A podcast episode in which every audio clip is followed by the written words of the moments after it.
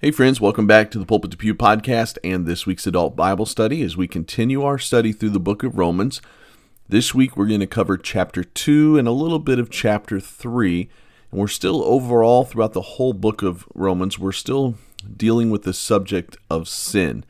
And this week we emphasize the Jews. A couple weeks ago we emphasized the sin of the Gentiles, but now we're emphasizing the sin of the Jews, the hypocrite um, and some of the false thinking that the Jews had. And so we're going to get into that this week. Thank you for being a part of the podcast. Happy Easter.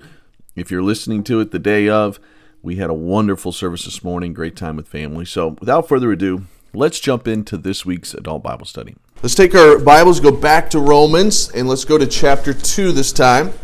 Romans chapter 2. We finished up last or 2 weeks ago. We had to miss last week because the power was out. And uh, in a series like this, I always hate to have to miss, but we did. And so now we, we kind of been out of it for a week. So let's kind of quickly, because I don't have time to go too much, but let's just quickly review. In week one was Paul's introduction. He's saying who he is, his desire to come to Rome, and then he gave the, really the theme of the book. He says, For I am not ashamed of the gospel of Christ, for it is the power of God unto salvation to everyone that believeth. Jew first, and also to the Gentile. And then he says, he talks about the next verse when he talks about that the, I better look at this one. He says, For therein is the righteousness God revealed from faith, that's saving faith, to faith, that's living out the Christian life by faith. And so those are the theme verses, and he's talking about the gospel. And this whole book of Romans is a the- theological book helping us understand what we believe and the basics of our faith. And I've said the first three chapters, the rest of chapter one, which we got into the next week, he's dealing with the sins of the Gentiles. Remember, it got pretty ugly. He was, and and we got to see the picture of what happens when we continue in sin and God says, you know what, have it your way, sinners. Have it your way. And we showed in that study, if you missed it, you can go back and listen on the podcast. We showed in that study how when man left to themselves, they just turn to their flesh in a strong way. Sexually, we talked about. It says man was going with man, women with women, all of this stuff. He was talking about murders and a lot, every. He started listing out sins. And then I said this was going to happen. It's like the as he's writing this letter, it's like those Jews are reading it, and they're going, "Yeah, he nailed these pagans. He nailed these Gentiles. That's right. That's what they do. They are sinners." And, and it's like it's not that it's not that Paul when he wrote this put chapter two to this. It, it's not what he did. But as they're reading this letter, now he comes to chapter two. After he's just nailed the sins of the Gentiles, he now comes to chapter 2. And in chapter 2, verse 1, he says, Therefore, that ties it to the previous chapter. He says, Therefore, thou art inexcusable, O man, whosoever thou art that judgest. Uh oh. For wherein thou judgest another, thou condemnest thyself, for thou that judgest doeth the same things. But we are sure that the judgment of God is according to truth against them which commit such things. And thinkest thou this, O man, that judgest them which do such things, and doest the same, that thou shalt escape the judgment of God? Now I'm going to continue reading, but do you see what he's saying so far? You can kind of see a pivot here. He's talking now to the hypocrite, to the Jewish audience, but to the hypocrite. That would look at the lesson that we gave two weeks ago and look at all of those and say, you know what? They are a bunch of sinners. That is wicked. And you know what? Someone in our society today, we can sit in our churches and look at the, the, the things that are promoted in our society and say how wicked that is. And we're right in that. But he's saying right here be careful of becoming a hypocrite. And some of the things that we judge people on, we're guilty of in our own hearts. And, and that's the ju- everybody wants to say in our society, judge not. They, they have no clue what that phrase actually means in Matthew 7. Because it means this right here. You better be careful if you do judge, which Corinthians tells us to do, because you're going to be judged with the same judgment that you judge. And if you're doing the same things that you're condemning, you're going to look like a fool. And you're going to be condemned in and of yourself. And so he's saying to them, to the Jews, hey, you guys, you may think that those Gentiles are wrong and wicked, and that may be they're pagan, but you guys have been hypocritical. because you're doing the things that they're doing, but you think that you're better. And I'm going to come back to that in just a second. So let's let's read on a little bit farther because in verse 4 he says, "Or despisest thou the riches of his goodness, talking about God, and forbearance and long suffering, not knowing that the goodness of God leadeth thee to repentance." So you're despising God's goodness to you. God has been good to you, but you're acting in a hypocritical way, condemning the Gentiles, but doing the same thing. And you think just because, and I'm, I tell you what, I think I have an audience full of this, and I know myself, I'm thankful that God is long suffering. Because if not, I'd be gone. And some of you would be too, because there, there's some times when I may stand behind this lectern, if that's the right word, and I may say some things to you, and then in my own heart, I'm going, ooh, that hurt me. There's something I need to change there. And so if God looked down and said, you know what, Brad, I heard what you said. You're dead. You're a hypocrite. He'd be right. He'd be justified. That's why that whole argument, well, the church is full of hypocrites, I always say, hey, you're right. You're right. I've seen several of them, and I've been that guy. But one that's never a hypocrite is Jesus Christ. He's always true. He's always good. He's always long suffering. He's always forbearing. And so he says, We're despite, we know the truth. He's talking to a Jewish religious group. He's going to talk more about the religious side in a second. But he said, You Jews, and he's going to prove this point, but you should know. You know better, and you're doing it against God. So you're, you're despising the goodness of God and still continuing in your sin. The pagans don't even know about God. So you want to criticize the pagans when you guys know the truth and you're still living in sin.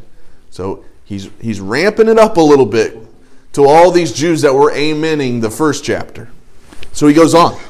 Verse 5. But after thy hardness and impenitent heart treasures up unto thyself wrath against the day of wrath and revelation uh, of the righteousness judge, righteous judgment of God who will render to every man according to his deeds. I can just imagine those Jews sweating right now.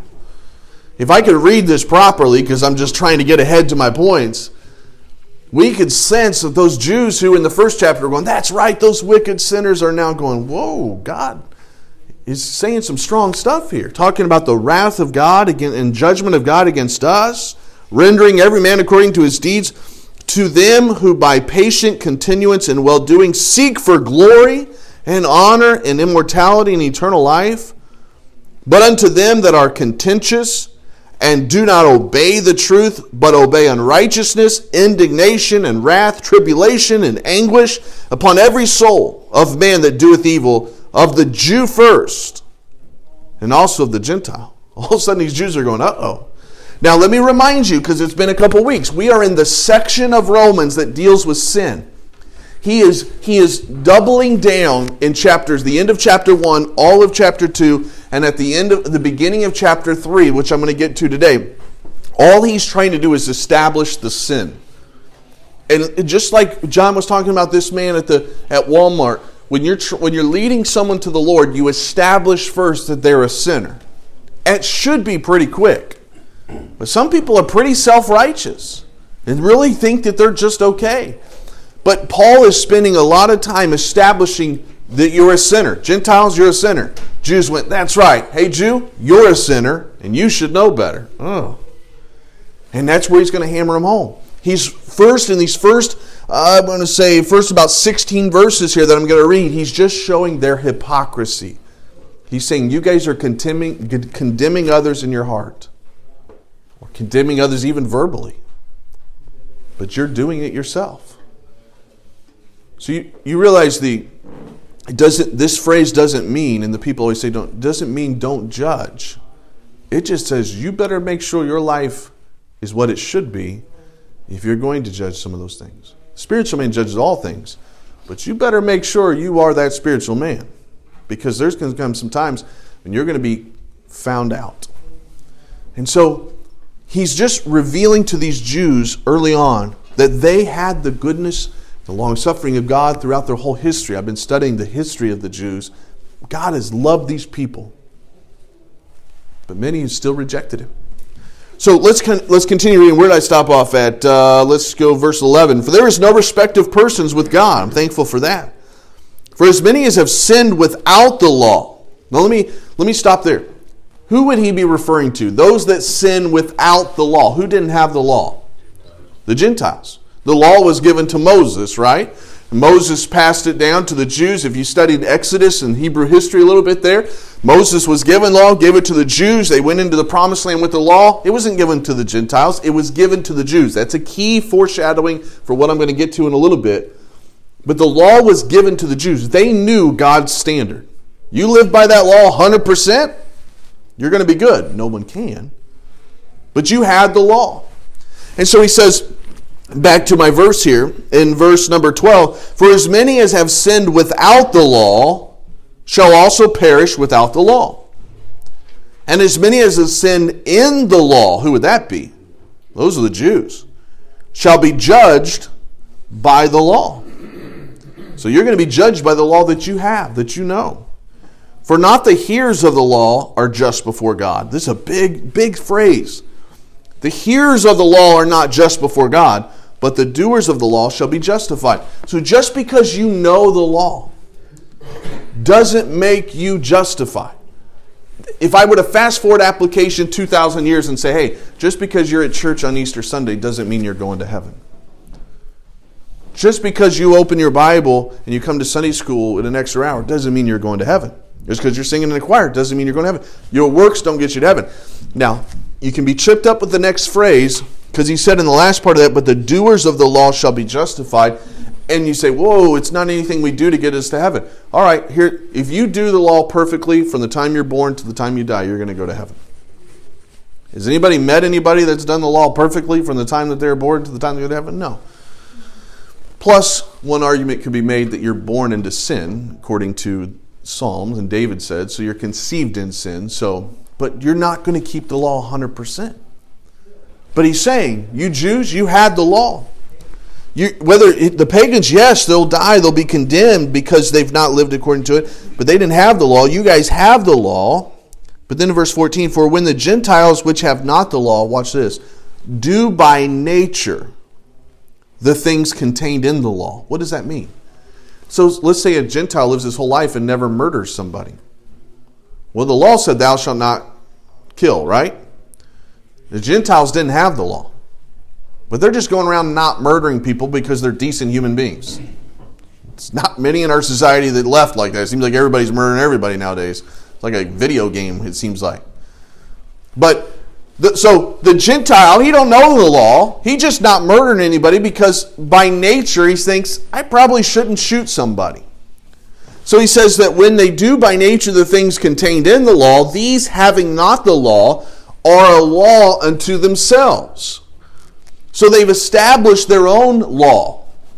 They just decided, I don't think I should kill. Killing equals bad. Stealing equals bad. But they didn't have the Ten Commandments written out for them. But it became a law unto themselves. He says, which show the work of the law written in their hearts. Remember two weeks ago when I talked about these Gentiles, and I said, God says to them, by general revelation, they are without excuse because there's a conscience built into them. God said, Let us make man what? After our image. Now, because of sin, I said it's like a broken glass. You can see the image of God there, though his conscience is built, is built within us. There's an understanding that there's a God. I said two weeks ago, or three weeks ago, there's no such thing as an atheist. They call themselves atheists. Everyone has built within them an understanding that there's something higher than them. Everyone does. Revelate Romans chapter number one. We are without excuse by nature, how we were created by God.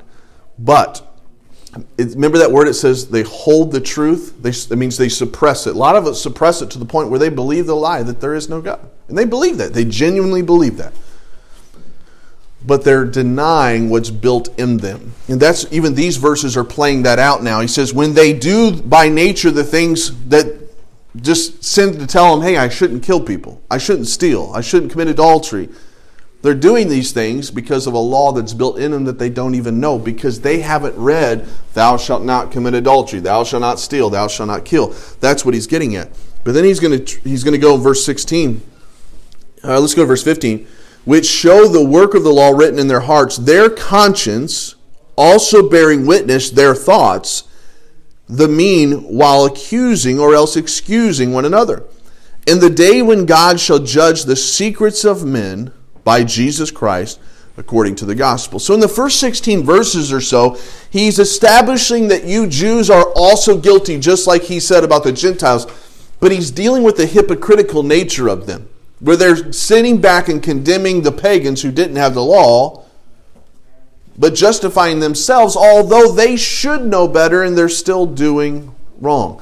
And I'm looking at a room full of people, and you're looking at a guy that we know the Bible. We may, some may know it better than others but we know the truth. We live in America, and, and even though America is falling apart at the seams, we have written in us, we know what God's word says. We know the basics of how we should act. But how many of us, if we're honest, we could probably stand up and take some negative testimony time and say, hey, this week, here's what I did. So we know it. There's a little bit of hypo- hypocrisy in all of us. But it doesn't mean we give up and say, well, I'm just a terrible. No, we come to God and say, God, forgive me. I'm a sinner. But in this situation, he's not talking to Christians. I just made an application to Christians because I think I'm looking at a room full of Christians. He's not talking to Christians here. He's talking to the Jewish hypocrite who doesn't yet believe Christ. He doesn't he's not by faith because he's in the context of sin. But now let's talk to let's pivot a little bit to some religious Jews. Look at verse 17. He says, "Behold, thou art called a Jew, and restest in the law, and makest thy boast of God, and knowest his will, and approvest the things that are more excellent, being instructed out of the law. And so he's gonna he's gonna kind of deal with the false assurance that these Jews have.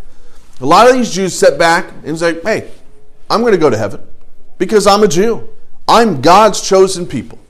So I'm gonna go to heaven. I'm fine. I'm taken care of. And he's going to deal with that. So I'm going to read some verses here and comment as I go, like I have been, because um, I want to get to a few other areas. So let's just read it down through here. He says in verse 19, And art confident that thou thyself art a guide of the blind, a light of them which are in darkness, an instructor of foolish, a teacher of babes, which has the form of knowledge and the truth in the law. Thou therefore, which teachest another, Teachest thou not thyself? Thou that preachest a man should not steal, dost thou steal? Thou that sayest a man should not commit adultery, dost thou commit adultery? Thou that abhorrest idols, dost thou commit sacrilege?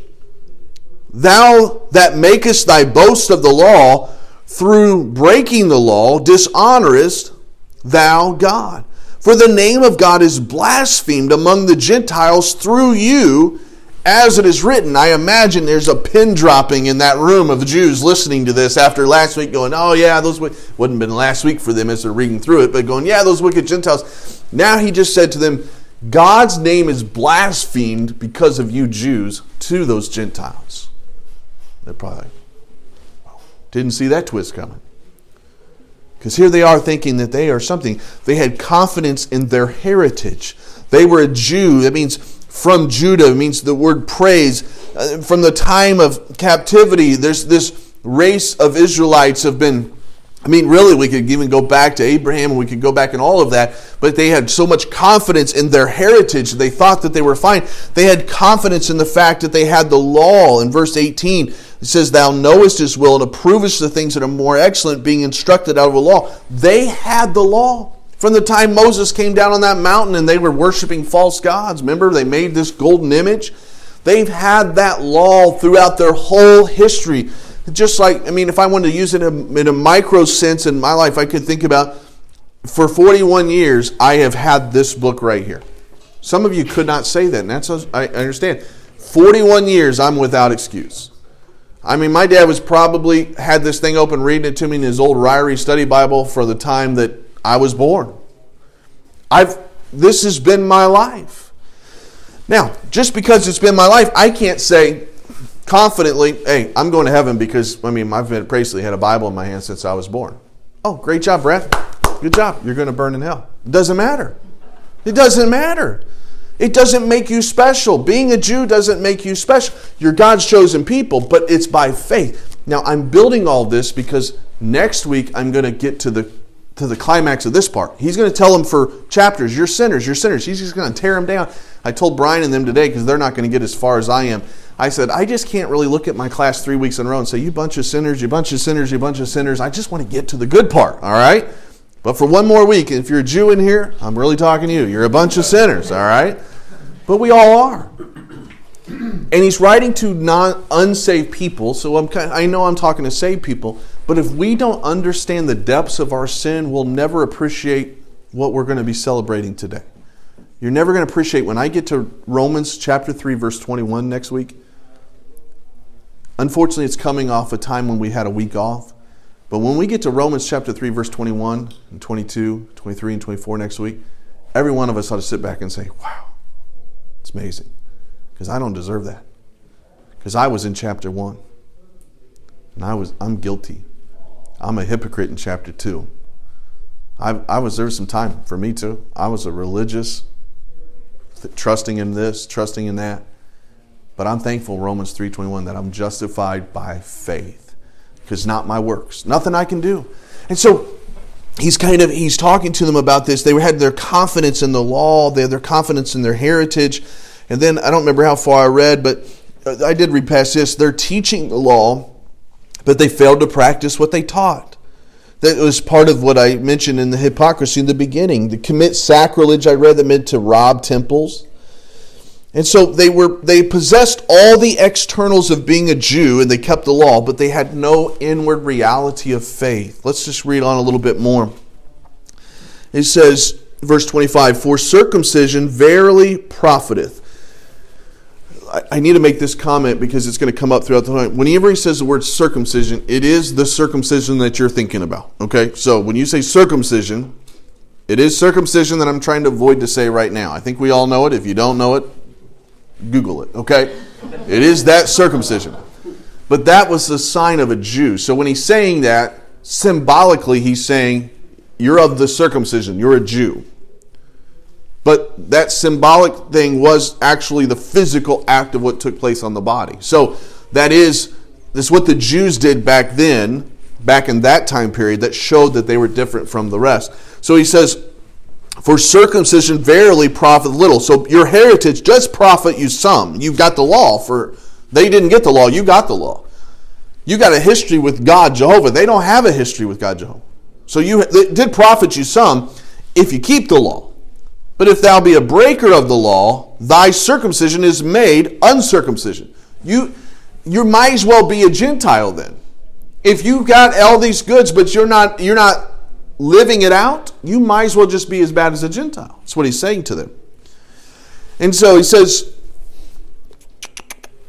verse 26, therefore, if the uncircumcision keep the righteousness of the law, if the Gentile, that's the uncircumcised, keep the righteousness of law, shall not his uncircumcision be counted for circumcision? Okay. A lot of circumcision going on here. All right. So let's just, so if a Gentile, let's uncircumcised, abides by the law, that counts as if he is circumcised. He's not talking about the physical act. He's talking, he's just as good as you as a Jew. So what he's hinting towards is this. Let me put it in very simple form. If a Gentile believes in God, gets saved, they have all the privileges of a Jew that believes God and gets saved. We've read, if you're reading through the Bible this year, some of you are in the plan I'm doing and follow. We know a couple, Rahab, Ruth. We're reading through Ruth right now. These two are Gentiles, pagans. Chapter 1, sinners. But by faith, they put their faith in Jehovah. And now they have all of the advantages of a Jew. And so that's going to come up in a second because he's going to he's going to answer some objections, but that's what he's talking about there. He says, "And shall not the uncircumcision which by nature, verse 27, if it fulfill the law, judge thee, who by the letter of the circumcision does transgress the law?" Boy, they didn't like that phrase, guaranteed. So a Gentile can judge you if you're not living according to the law. He's thinking, "Oh, they don't, they're not going to like that." Verse 28, "For he is not a Jew." which is one outwardly, neither is that circumcision which is outward in the flesh. But he is a Jew, which is one inwardly, and circumcision that is of the heart, in the spirit, and not in the letter, whose praise is not of men but of God. Boy, he's going to make some enemies with this phrase. But he's saying, hey, that Gentile is, has everything that you as a Jew have the specialness with God, the love of God, and everything. And, he's, and again, he's just saying that your outward behavior, if it doesn't match an inward relationship with God, there's a problem.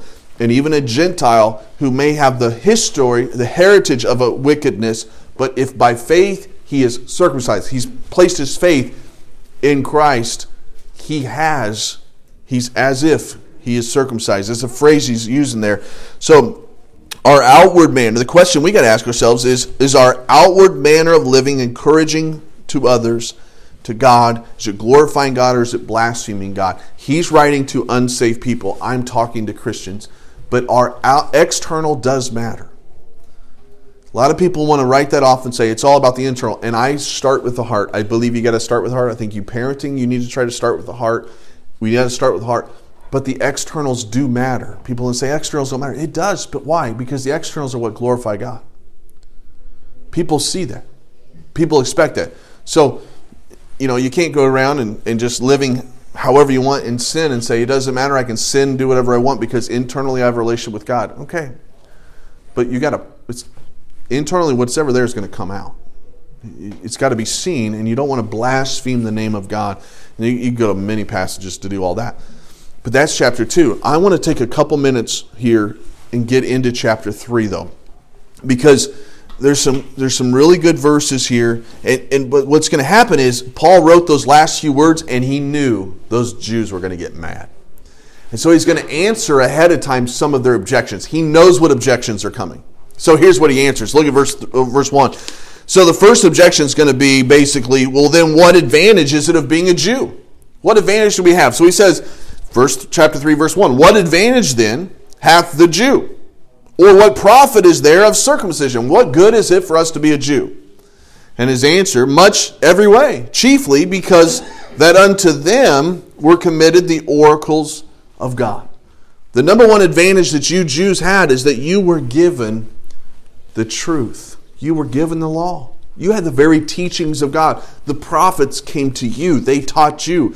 You had the law given to you by Moses, carried down. You carried the very presence of God everywhere you went in, in that tabernacle. You had all of this advantage. Hey, I have, I have no, no doubt about it in my life in 41 years, given the heritage God has decided to give me with my grandparents and my parents, everything as far as religion, I'm talking religiously now, uh, in church, I had a lot of advantages. I'm so thankful for that.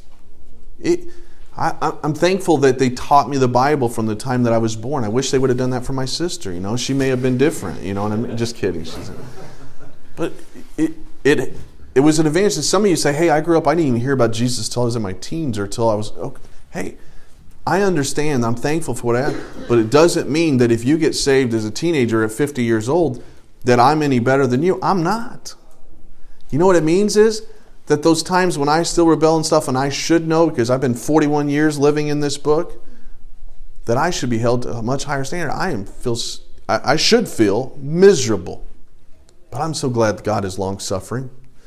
I'm so glad that God still saves people at 50 years old. I'm so glad God saves people in the jungles of wherever that don't have the same privilege that I had. I'm so thankful for that. God is good. So that's the first one. He says, "Listen, you guys ought to be thankful for the for what you had. You were given something that others weren't." But then in verse 3 he says, "For what Here's the second objection, and I'll just kind of paraphrase what their objection is going to be, then read it. Their second objection is what if some Jews don't believe? these promises that are made to Israel, will their unbelief make God destroy his faithfulness? It's a weird one, but let's get into it real quick. Verse 3 For what if some did not believe? Shall their unbelief make the faith of God without effect? So if there's a Jew, like let's say for me, let's say let's use, use my illustration. If I went 41 years and I'm not really saved, I never got saved. Does that make God not faithful, or does it make um, all of this of none effect. These Jews that had everything to them, they had the law, they had the teachings, they had the prophets. If they don't get saved, does that mean that God and His promises are really of no effect? They don't do anything. And His answer is, God forbid. Yea, let God be true, but every man a liar. As it is written, Thou that thou mightest be justified in thy sayings and mightest overcome when thou art judged. He's going to, he answers, God forbid. He says, God is always faithful to his word. Any unfaithfulness is on our part. Any unfaithful Jew, it's, it's on their part. It's their, their choice to be unfaithful. It's not, it's not God's. So that is what he's going to refer to here. And, and then there's another one that's a little bit questionable. I think I'm going to end on this one. I'm not going to get into the last. We're going to talk a little bit more about sin next week and then just jump on salvation and be like, all right, here's how we're all sinners. Let's all have a pity party, but now let's celebrate this. But so let's start with this one right here. Objection number three. Objection number three is this if our unfaithfulness only enhances the great faithfulness of God, are we wrong? Is God wrong for judging our unfaithfulness? Let's look at it real quick. But if our unrighteousness commend the righteousness of God, so by doing wrong ourselves, it only makes God look better. What shall we say? Is God unrighteous who taketh vengeance? I speak as a man. God forbid. For then how shall God judge the world? For if the truth of God hath more abounded through my lie unto his glory. So me lying just brings God more glory. Isn't that okay then?